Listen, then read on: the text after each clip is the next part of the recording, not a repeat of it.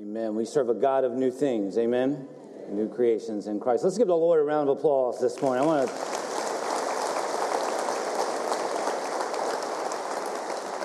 You know, it's such a, you know, I was sharing with the eight o'clock, you know, this morning, you know, it's just a cool thing, you know, when God's people gather together. You know, in many ways, this is, you know, this is our pep rally. You know, on a Sunday morning, this is us gathering together corporately, praising the Lord as we go into uh, the places that He's called us. But there's something powerful you know, just uh, being able to set those things aside. And I know, again, uh, many walked in with things that maybe the person beside you don't even know about. But to be able to set that aside and say, Lord, you know, I want to lay myself as a willing vessel before you in the praise of God's people and in the teaching of your word. And so that's a powerful thing. So I commend you for being here uh, this morning. We welcome you. If you're a guest with us, we welcome you. Maybe your first time or second time or, or maybe your hundredth time. I'm learning with our new members classes that some of our new members uh, who are now taking the step of membership have been here longer than me. And I've been here 11 years. And so that's okay. If it takes you that long to take that step of membership, that's all right. God's timing is perfect, right? Um, anyway, so this past week we had our new members class. So we do three weeks of new members on Wednesday nights, and then not this Saturday, but next, we're going to do a Saturday class from 12 to 3. And so uh, it's one of my favorite things that I get to do. I shared this with them Wednesday night because I get to hear stories, I get to hear testimony, and it's one of the things I love about our church. I love the diversity of our church. I love the fact that in this room and in our overflow and, and in our 8 o'clock and our 11.15, we come from so many different places. I love that about this place. Some come from, you know, growing up in the church, others, you know, from not. Maybe this is all new. And so um, you know, God has a way of working in the midst of all that. And so it's always very exciting to see the men and women, uh, the families that God is leading into the life of our church. I'm excited about this trip to Israel. Let me make this announcement real quick. At the end of our third service today, we're going to do an interest meeting in room 107. It's this uh, room across the hall from our biggest room back here in room 108 109. My father and I are actually leading this trip. Now, we're kind of at a crunch time here with, we only got about three weeks left for everything to get turned turned in. But if you're interested, we would invite you to come be a part of this interest meeting immediately following the last service in room 107. My cousin Spanky, y'all have heard about my cousin Spanky, right? The infamous Spanky. He's, he's a doctor now. He teaches in a seminary in North Carolina. Um, and so you have to call him Dr. Spanky. But anyway, so he's, he's, he's coming on this trip as well. And so you'll get to hang out with Spanky for 10 days. That's worth the price of admission. I can promise you that right there. And so again, we're just excited for this trip. It's the week after Mother's Day. So Thursday into the Saturday of Memorial Day weekend. It's a 10 day trip. And it's life changing. I went six years ago. Um, and so this will be, I know my father and I's second trip to Israel. It just cha- it changes the way you read God's word. It changes the context of passages that you've read hundreds, sometimes thousands of times. And then to see kind of the setting, it just, it brings to life so many things. And so again, if you're interested, we would love for you to be a part of that. Take your Bibles, if you would, and turn with me to the Gospel of Luke. I got to share this before I go into our sermon. So I remember in seminary, our professors used to say to us all the time, prepare your hearts to be challenged in the areas that you challenge your people in. I remember hearing that. A couple weeks ago, I challenged you guys to be patient in the parking lot. Y'all remember that? Y'all remember that? And I said, what? Don't lose your testimony in a church parking lot. Do you remember me saying that? Well, this past week, my stumbling block is my car. I'm just going to be very real with you. And, and the place where it happens most is in the merging of 64 to 264, okay? And the thing that drives me crazy the most is I've waited in line, I've waited my turn, and you're going to go by everybody who's been waiting. You ain't getting in front of me. I'm just going to tell you that right now, right? I will hit the car in front of me before I let you get in front of me. Don't clap. No, that's sinful. Don't clap. I'm confessing my sins right now. So I, I challenged you guys a couple weeks ago, and then I was doing that this past week, and I felt the Lord go, Hey, hey, big boy.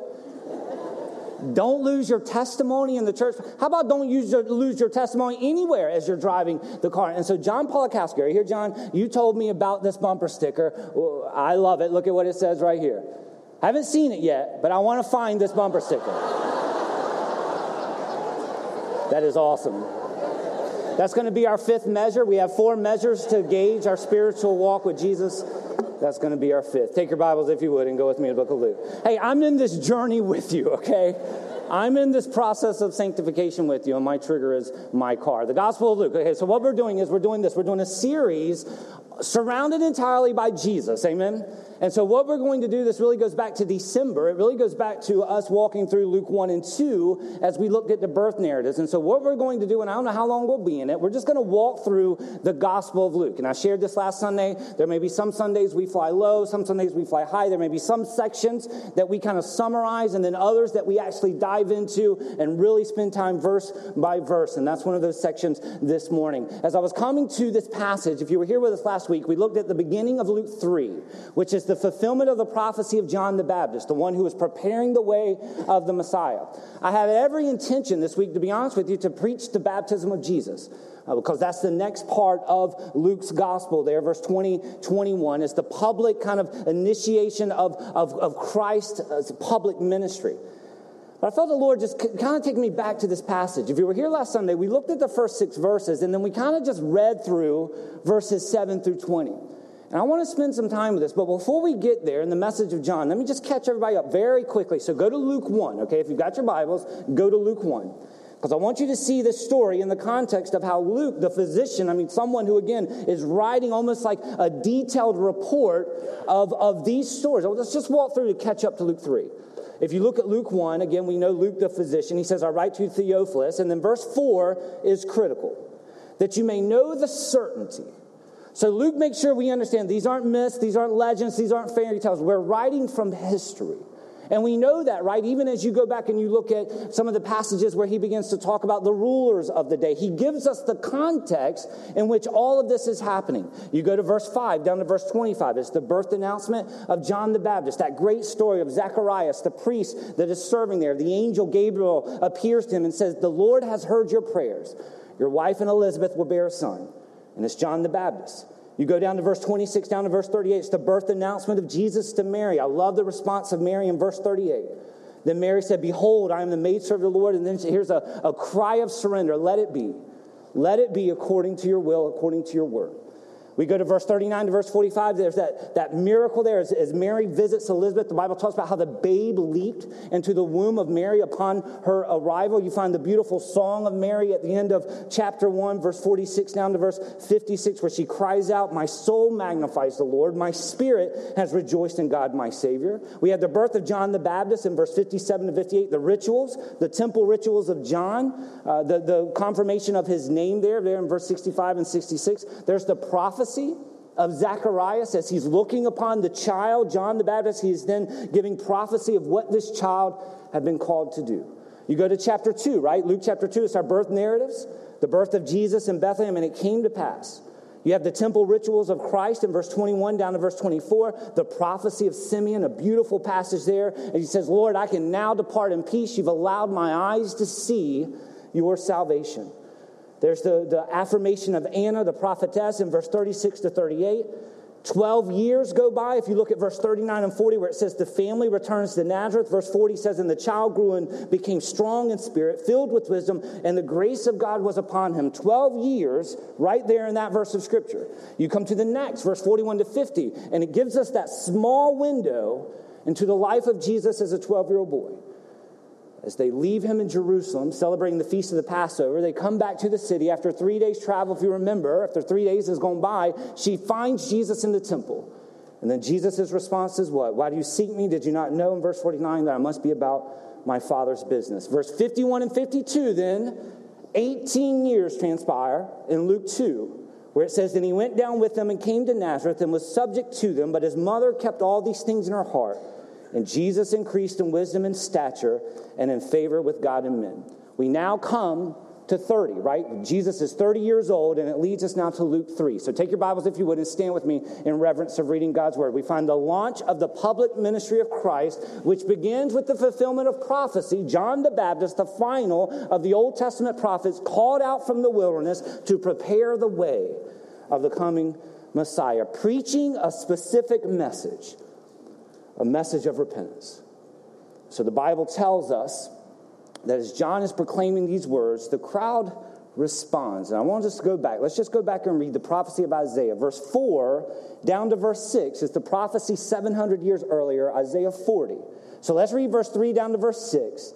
And then I want you to see the response of the, the people who had gathered there in verse 10. But let's begin in verse 3 of Luke chapter 3.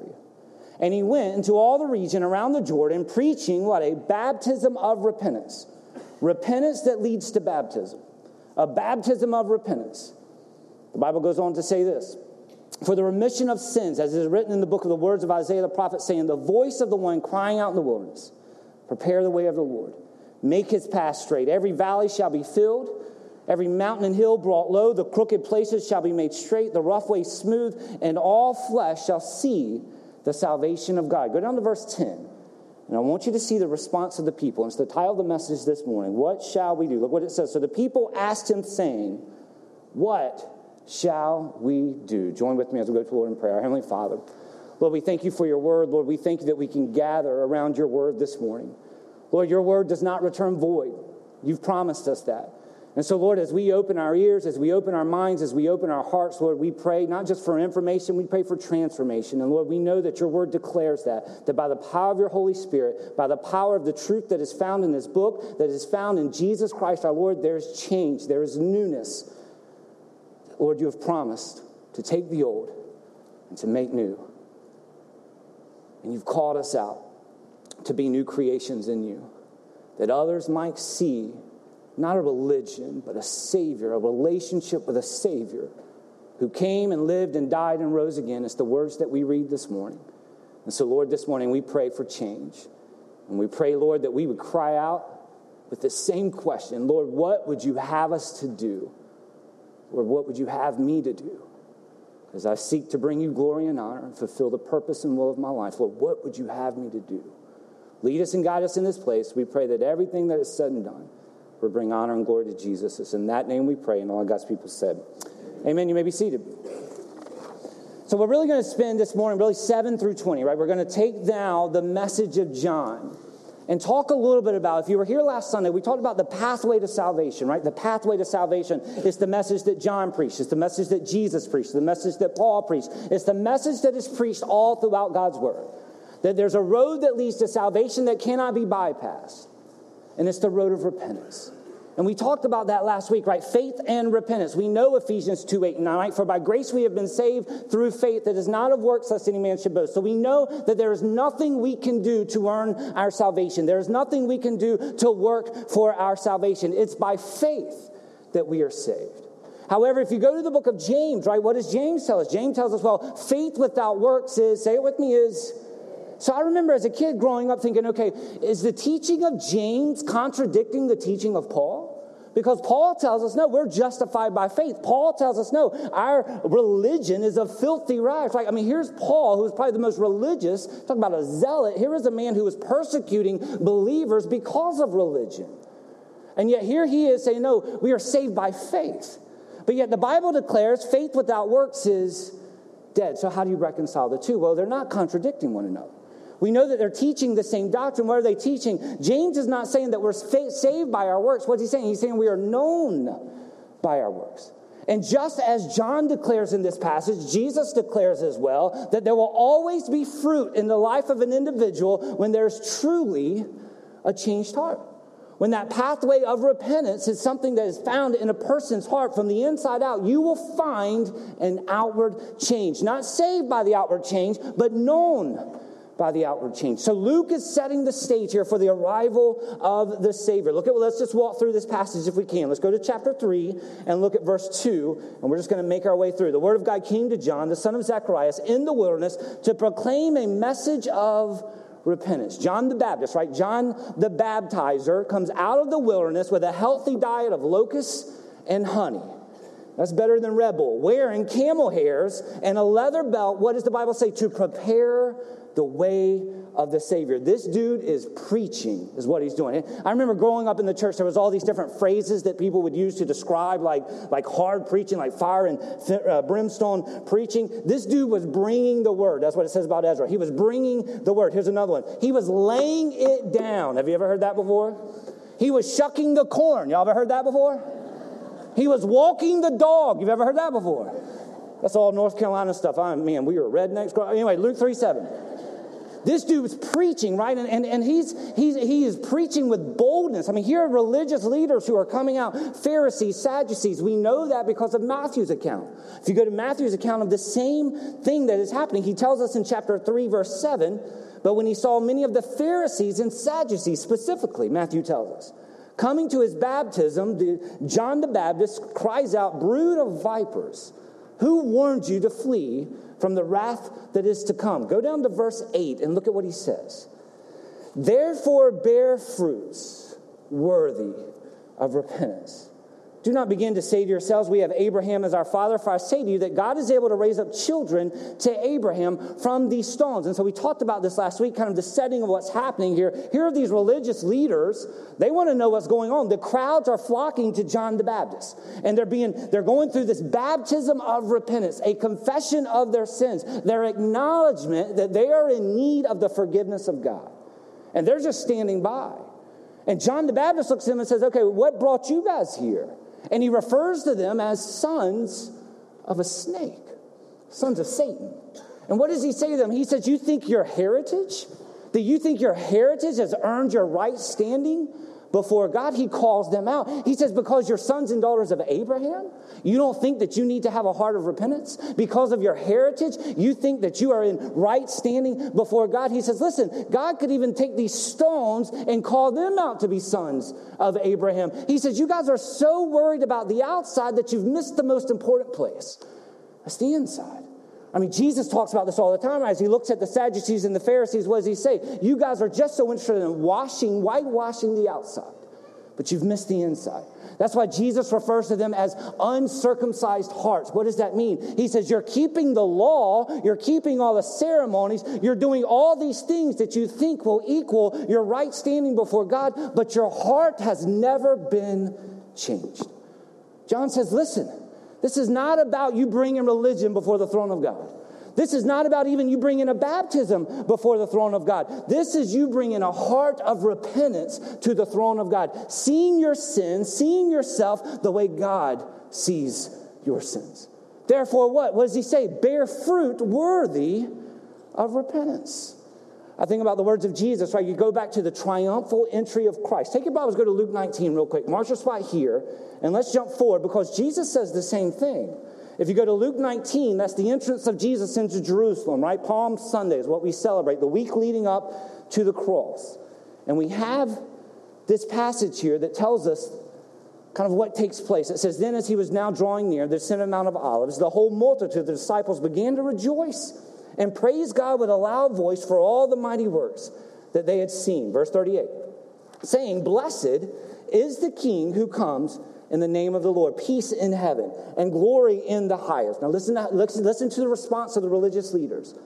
Some of the Pharisees called to him from the crowd and said, Teacher, rebuke your disciples. Heresy right? They're proclaiming your God. They said, rebuke your disciples. And I love what Jesus says, verse 40. But he answered and said to them, I tell you that even if they keep silent, even the stones will cry out. And then he dropped the mic. The Bible don't say that right there. I see that in my head. I don't know why. Riding on a donkey. What does John say? What? Therefore, bear fruits worthy of repentance. God says, listen, Jesus even says, listen, if they don't cry out my glory, all of creation will cry out my glory. John preaches this message of repentance. Jesus says the same thing. You go to Matthew 13, you find this passage, if you remember this. Enter by the narrow gate. For wide is the gate and broad is the way that leads to destruction. There are many who go in it because narrow is the gate and difficult is the way that leads to life. There are few who find it. Beware of false prophets who come to you in sheep's clothing, but inwardly there are ravenous wolves. How will we know them? Verse 16. You will know them by what? Their fruit. Jesus says, listen, your standing before God is not based on the things on the outside. And we have to be careful of that sometimes. You know, sometimes, again, I get it. Some people say, okay, be careful of the sinner's prayer. I get what they're saying in that. Listen, I believe in the sinner's prayer. I was saved by the sinner's prayer, but I understand the caution of that. The caution of, hey, just saying these words don't save us. Of course not. But the words should what? Indicate the heart. The word should be significant of the heart that cries out, Lord, I'm a sinner. I am lost. There is nothing I can do to, to, to, to solve my greatest problem, which is the fact that I stand opposed of you in the throne of God. You know, what is he saying? You know, we got to be careful of even, okay, walking an aisle, right? I've heard people say, be, you know, caution of that, that, that our faith is found in what I get what they're saying. It all comes back to the same teaching. It's a heart. It's a heart that cries out. It's a heart of repentance. It's a heart that recognizes their need of a Savior. John says this, therefore bear fruits worthy of repentance. And the Bible tells us that there's evidence of that. If you go to the teachings of Paul, write this down. If you, if you, take notes, write down Galatians 5, if you would. Many of you will recognize this passage, Galatians 5, verse 19 through 20. Here's a good question What's the difference between the works of the flesh and the works of the Spirit? That's a great question. That's why I love preaching, you guys. You guys ask the best questions. So let's answer that question. Here's Galatians 5, 19. Listen to what Paul says. Now, the works of the flesh are evident. Now, again, let's, let's hear what he's saying. He's not saying we never sin. That's not what he's saying. He's saying these things characterize our lives. So the works of the flesh characterize our Doesn't mean a believer will never fall into these things. That's not what he's saying. The characterization of our lives, running from our sins rather than to our sins. But those who are still running to their sins, a heart that has never been changed, the work of the flesh, he says, let's give evidence of it. Here it is. Works of the flesh are evident adultery, fornication, uncleanness, lewdness, idolatry, sorcery, hatred contentions, cutting people off in the parking lot. No, jealousies, outbursts of wrath, selfish ambitions, dissensions, heresies, envy, murders, drunkenness, revelries, and of the like. Now, what does Paul say? Which I tell you beforehand, just as I told you in the past. Those who practice, do you see that characterization? Those who practice such things shall not inherit the kingdom of God. But here it is. You want to see a changed life? You want to see a heart of repentance? You want to see, as Paul declares, fruits worthy of repentance? Here it is, the work of the Spirit. For the fruit of the Spirit, say it with me, is what? Love, joy, peace, long suffering, kindness, goodness, faithfulness, gentleness, self control. Against such there is no law, and those who are Christ have crucified the flesh with its passions and desires. If we live in the flesh, let us walk in, or if we live in the Spirit, let us walk in the Spirit. And I recognize, and we talked about this last Sunday, this is not a once and for all thing, right? Uh, the life of, of following Christ begins at surrender, it continues at surrender. It begins at repentance, guess what? It continues at repentance. This is a lifelong thing, right? Justification, sanctification. What is justification? Romans 5 8 declares, He made him who knew no sin become sin that we might become the righteousness of God in him. It's crying out, Lord, there's nothing I can do to solve this problem of my standing against your holy throne. But Christ came. So I declare through repentance and faith, two sides of the same coin, through repentance and faith, I declare my profession of faith in Jesus, justified before holy God. Well, as the Bible tells us, that just begins the journey. Right? There's a lifelong journey for all of us, that process of sanctification, and praise God for his patience. Can I get an amen? Amen? That he loves us just the way that we are. We come to him just the way that we are, but he loves us way too much to let us stay that way. So it's the work of the Holy Spirit in our lives that then what? Bears fruit of repentance. It's the work of the Holy Spirit of our lives that takes the truth of God's word and it gets into the cracks and corners of our hearts. And how does it play out? It plays out in the outward. It plays out in our marriages. It plays out in our homes. It plays out in the workplace. It doesn't mean that you're perfect, but it means that the presence of God is living inside of you. And therefore you are bearing fruit of repentance. I love the cry of the crowd. Look at what they say in verse 10. So the people asked him, saying, What? What shall we do? You find that, right? You find that in Scripture. When someone comes to the realization of their wicked heart, when someone comes to the realization of their sins that is leading them down a road that's leading to hell, you find an individual that cries out before God, God, what would you have me to do? I recognize that I bring nothing to the table in this manner. So what would you have me to do? You see this in the conversion of Paul. If you go to Acts 9, there's that beautiful testimony on the road to Damascus. If you remember, let me just read this verse. It says, As he journeyed from Damascus, suddenly a light shone around him from heaven. Verse 4. Then he fell on the ground, heard a voice saying to him, Saul, Saul, why are you persecuting me? Verse 5. And he said, Who are you, Lord? Then the Lord said, I am Jesus, whom you're persecuting. It is hard for you to kick against the goads. Now, that phrase is there in your King. How many King James versions? Raise, raise your hand. All right, not many. New King James Version, raise your hands. That phrase will be in that translation. If you've got an NIV or an ESV or any of those things, you won't find that phrase there. You actually have to go to Acts 26. You go to Acts 26, it's the testimony of Paul before King Agrippa. And he gives that testimony there of why are you kicking against the goads? What is that a picture of? It was a phrase that was very known 2,000 years ago, more of a rural thing. Why are you fighting against your fate? That's basically what it means. It's this picture of a farmer that has the oxen, right? It has the oxen and it's steering the oxen by the goads. And on the bottom of that goads is, is basically iron that would prick into the skin. And so anytime that oxen would fight against the leading of the farmer, what would it do? It would kick against it, basically causing more harm to what it was trying to do. God looks upon Paul and says, Why are you fighting against what I'm doing in your life? Can't that be said about all of us? Can't that phrase be said? How many times has the Lord come to you and say, Why are you fighting against? Why don't you surrender this to me? You've tried everything possible to fix the situation. You've tried everything humanly possible to accomplish this on your own. And hopefully, all you've seen is that you're no match for it. How about laying it in my hands, right? It's the story of the feeding of the 5,000. It's a beautiful story of here are these disciples. Many believe that there were probably 20,000 that were there. And they're with a problem. They got to feed these people. And they got one lunch. You remember how many pieces of bread? You might know how many pieces of bread. How many pieces of fish? Two pieces of fish. When was the miracle accomplished? When it was placed in the hands of the Savior.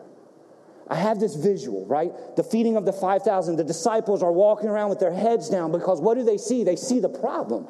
They see the overwhelmness of their problem. They see the fact that, man, we can't do anything to feed all these people. And I just see this picture of Jesus is sitting there like, hey, you know I'm God, right? You know I'm God. And I just see these disciples just walking around with their heads down. Just walking around with their heads down. What are we going to do? What are we going to do? What are we going to do? When was the miracle performed? When it was surrendered to the hands of Jesus. I don't know about you, that's a message to me. I do the same thing, right? I look at my stuff and I look at my struggles and my head's down. My head's down. I'm like, man, I'm looking at this from what I bring to the table, and it is overwhelming. Yes, it is overwhelming because I recognize that I can't do this. I wonder how many times the Lord just says, hey, when are you going to place your life in my hands? When are you going to place this situation in my hands? When are you going to place this pain in my hands? Because when it's in your hands, you get to accomplish what you can do. When it's put in my hands, then it can be accomplished in what I can do. Now look at this picture of what John is painting. Go back and look at this. Verse 10 it says, So the people asked him, saying, What shall we do? He gives them application. Look at verse 11. He answered and said to them, He who has two tunics, let him give to him who has none. He who has food, let him do likewise. I love this, right? I mean, here's John preaching this message of repentance, but he gives them application. He says, Okay, you're crying out. What do we do? He said, I'll tell you what you do. I'll tell you what you do. It begins with a heart that is laid before the Lord, that surrenders before the Lord. But then on the outside, there should be fruit of the inside. He says, clear evidence of a changed heart is a heart of generosity. You want to see a changed life? You want to see a changed heart? You want to see fruit worthy of repentance? You will find a heart of generosity. Listen, how could we not be generous. Here we go, John 3 16. Say it with me. Ready? For God so loved the world that he, say it with me, he, the core of the God that we serve, is that he gave. You know, our flesh says me, right? One of the first things a child learns is the word what? Mine. Where do they learn that from? Where do they learn that from? It comes pretty natural, right? Like I got a little sinner at home. He's five years old. I got a little sinner at home. I didn't teach him to sin. That came very naturally to him, right? I mean, for a five year old to, to look at someone and say, okay, uh, did you do this? Did you eat that cookie? And he's got chocolate all over his face. And he looks at me, no, I didn't eat that. Where did he get that from? He got it from his mom. I understand that, but he got it from both of us. I always use that joke, it's bad. It's his sinful nature. Our flesh says, What? Mine, mine, mine. But a heart that's truly been changed says, Lord, everything I have is yours. How could it not be? Because without what you've given to me, where would I be? Without the hope of a Savior that was freely given to me, where would I be? How could I not have a heart of giving? How could I have uh, not have a heart of generosity? John says, Listen, you want to see fruit of repentance? You're going to see a generous heart. You're going to see a life that no longer just lives for themselves, but follows the example and model of Christ to serve others. Clear evidence of a changed heart, a heart of generosity. Look at the next part, verse 12 and 13. A changed heart, a repentant heart, is also a heart of honesty. Look at verse 12. Then tax collectors, who also came to be baptized and said to them, asked the same question Teacher, what shall we do? And he said to them, Collect no more than what is appointed to you. One of my favorite stories is Zacchaeus. You know that story, right? You go back to Luke 19. Do you remember the song? You remember the song? Let's sing the song. Zacchaeus. We ain't got time to sing the song. What is the song? Zacchaeus was a tax collector, right? And we are talking about the lowest of society. We're talking about the ones that people viewed as the thieves of society. John says, listen, fruit of repentance is a changed heart, as a result, changed actions. Not only is it a generous heart, it's an honest heart. It doesn't mean that you never lied. It's not what it means. But it changes the course, it changes the direction. He even speaks to the soldiers. Now, this is so interesting to me. These are Roman soldiers who had gathered here. There's a crowd gathered. There are religious leaders. They too asked the question of John. Look at verse 14. Likewise, the soldiers asked him, saying, What shall we do? So he said to them, Do not intimidate anyone or accuse falsely. Be content with your wages. Not saved by your works but known by your works. That a heart that's truly been transformed by the power of the blood of Jesus is a life that has been transformed. Hear what I'm not saying. Doesn't mean we never sin. Doesn't mean we're perfect, obviously. But it does change the direction of our hearts. And a child of God, truly, a child of God that has truly been changed from the inside out, listen, you can be out of fellowship with God. He ain't gonna let up on you. There's some of you here this morning, he ain't letting up on you. I've been there. I'm there every week. He ain't gonna let up on you. Because what does the Bible say, right? The Bible tells us that this part of this process of sanctification is what? The refiner's fire, and he speaks to that here. Look at verse 15 and 17. He sets the record straight. The people begin to utter and say, Hey, is this the Messiah? Maybe he's the Messiah. He's preaching this powerful message. Is John the Messiah? He sets the record straight. Look at verse 15. Now, as the people were in expectation, they reasoned in their hearts about John, whether he was Christ or not. John answered and said this I indeed baptize you with water, but there is one mightier than I who is coming, whose sandal strap I am not worthy to loose. He will baptize you not just with water, listen to what he says. He will baptize you with the Holy Spirit and fire. So winnowing fan is in his hand, and he will thoroughly clean out his threshing floor, gather the wheat into his barn, the chaff he will burn with unquenchable fire. What is John proclaiming? What is he saying? John declares that the most he could do was baptize them with water. He had no access to the Holy Spirit. He had no power to save, but what was he doing? He was preparing the way. And the road of preparation to receive a Savior is a heart of repentance, is a heart that sees themselves the way God sees them. He says, Listen, I'm here to baptize you with water, but when Christ comes, and we know next week we're going to see, here comes Christ walking 80 miles from Nazareth to be baptized. He says, When Christ comes, he will baptize you not just with water, but with fire, with the Holy Spirit. He will indwell you by his Spirit. He will will cleanse you by his spirit. He will purify you by his spirit. He says, water washes the dirt on the outside, but the Holy Spirit burns the impurities from the inside. There's a difference between the two. It's the work of God in our lives, right? Let me tell you something, man. If you're here today and you know Christ is your Lord and Savior, you are a work in progress. Can I get an amen? Amen? We all are. And part of that refiner's fire is why, listen, God's not just interested in making us happy. His main priority is what? Our holiness.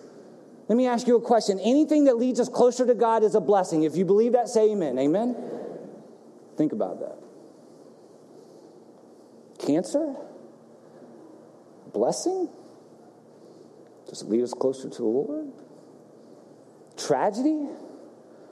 The loss of a loved one? A blessing? Does it lead us closer to the Lord? I remember reading, man, this, this, this illustration of the goldsmith, right? A goldsmith who takes what is most precious to them, that gold. And what is their job? Their job is to burn away the impurities. That through what? The refiner's fire, and that's uncomfortable. Being put in the fire is uncomfortable. Can I get an amen? Amen? Some of you are in the fire this morning. Being put in the fire is uncomfortable. What does he do? He burns away the impurities. How does the goldsmith know, right? He knows just amount, the right amount of heat. Too much heat will ruin what's most precious to him. Too little heat will not accomplish what he needs to accomplish. So he knows just the right amount. You see the sovereignty of God working in the midst of our fires, in the midst of our storms, in the midst of our struggles? How does the refiner know when he is able to take what is most precious out of the fire? When he sees his reflection. Isn't that our lives? As we walk with the Lord, as we spend time with the Lord, as we take the words of Scripture as the Bible describes, cuts like a two edged sword, deep to bone and marrow, a discerner of our thoughts and motives. What is it? It's the process of sanctification to empty us of us so that we may be filled with Him, to ask the question every single day, a thousand times a day Lord, what would you have me to do? How could I not be willing? How could I not be a life that is laid upon the altar because of what you've given to me with every head bowed and every eye closed? There are some of you this morning, you're in the fire, man. And let me tell you from personal experience, the enemy lies, I believe, the most in the fire. There's some of you here today, you know the Lord, you've walked with the Lord, but man, you're in a fire. And the Lord's using it, there's no doubt about it, but the enemy is trying to cast doubt in the midst of whatever it is the Lord has you in. We know the promises of God's word, right? We know all the promises. He's faithful. We know that. We sing the songs that all of his promises are true and amen. We know that what he leads us to, he's going to lead us through. Hey, easier said than done. What does it require? The emptying of us and the consistent surrender of our hearts. It begins with repentance, it continues with repentance begins with surrender, it continues with surrender. To cry out, Lord, what would you have me to do? With my situation today, Lord, what would you have me to do? Because I've tried my own stuff. I know where it's gotten me. Lord, I want to do what you're asking me. Lord, what would you have me to do with my life? Lord, I'm struggling with seeing how all this connects, but I trust you. What would you have me to do? What would you have me to do with my marriage? You know how the enemy is attacking and opposing. What would you have us to do? As you flip through the pages of this book, what do you find? You find that the place of power is on our face before God, surrendered. God, here's my life. Here's my mess. Here's my stuff. Here's my sins. Here's my strongholds. Here's my addictions. Here's my feelings. But Lord, I'm tired of carrying it. Like those disciples carrying around five pieces of bread and two fish, pieces of fish. I'm tired of trying to figure this out. I'm placing it in the arms of my Savior. That's where the miracle takes place. And Lord, may you be glorified just as you were on that mountainside in accomplishing this amazing miracle. May you be glorified with my life. May it be a miracle just as powerful as the feeding of the 5,000. That when others see my life, and see your work in my life, there would be no question. The fruit, the fruit is the result of your spirit living in me. Listen, if you're here today and you've never had that initial surrender, that initial repentance of, Lord, I see me the way you see me. A sinful heart, a sinner by nature, a sinner by choice. And because of my sins, I'm separated. I acknowledge, Lord, there's not anything I can do. There's no religion, there's no morals, there's no ordinance, there's nothing I can do to accomplish only what you can accomplish in my heart. So I lay it before you. And I cry out to Jesus. We have our spiritual response team here as we do each week. What is the Lord asking you today? What is He asking you to trust in today? Going to ask you to stand right where you are as we go through the Lord in prayer. Our Heavenly Father, Lord, we come before you. We come before you this morning, Lord, and we lay our stuff before you. Lord, there are many in this place who are tired. There are many in this place who are weary. There are many in this place who are frustrated, who are discouraged. And Lord, so many times it's the result of our own efforts. And so, Lord, today we submit, we surrender, we lay it in your hands with great expectation and anticipation what you're going to do. And may you be glorified in the midst of it all. We pray it, we ask it, we believe it in the name of Jesus. And all of God's people said, Amen. God bless you.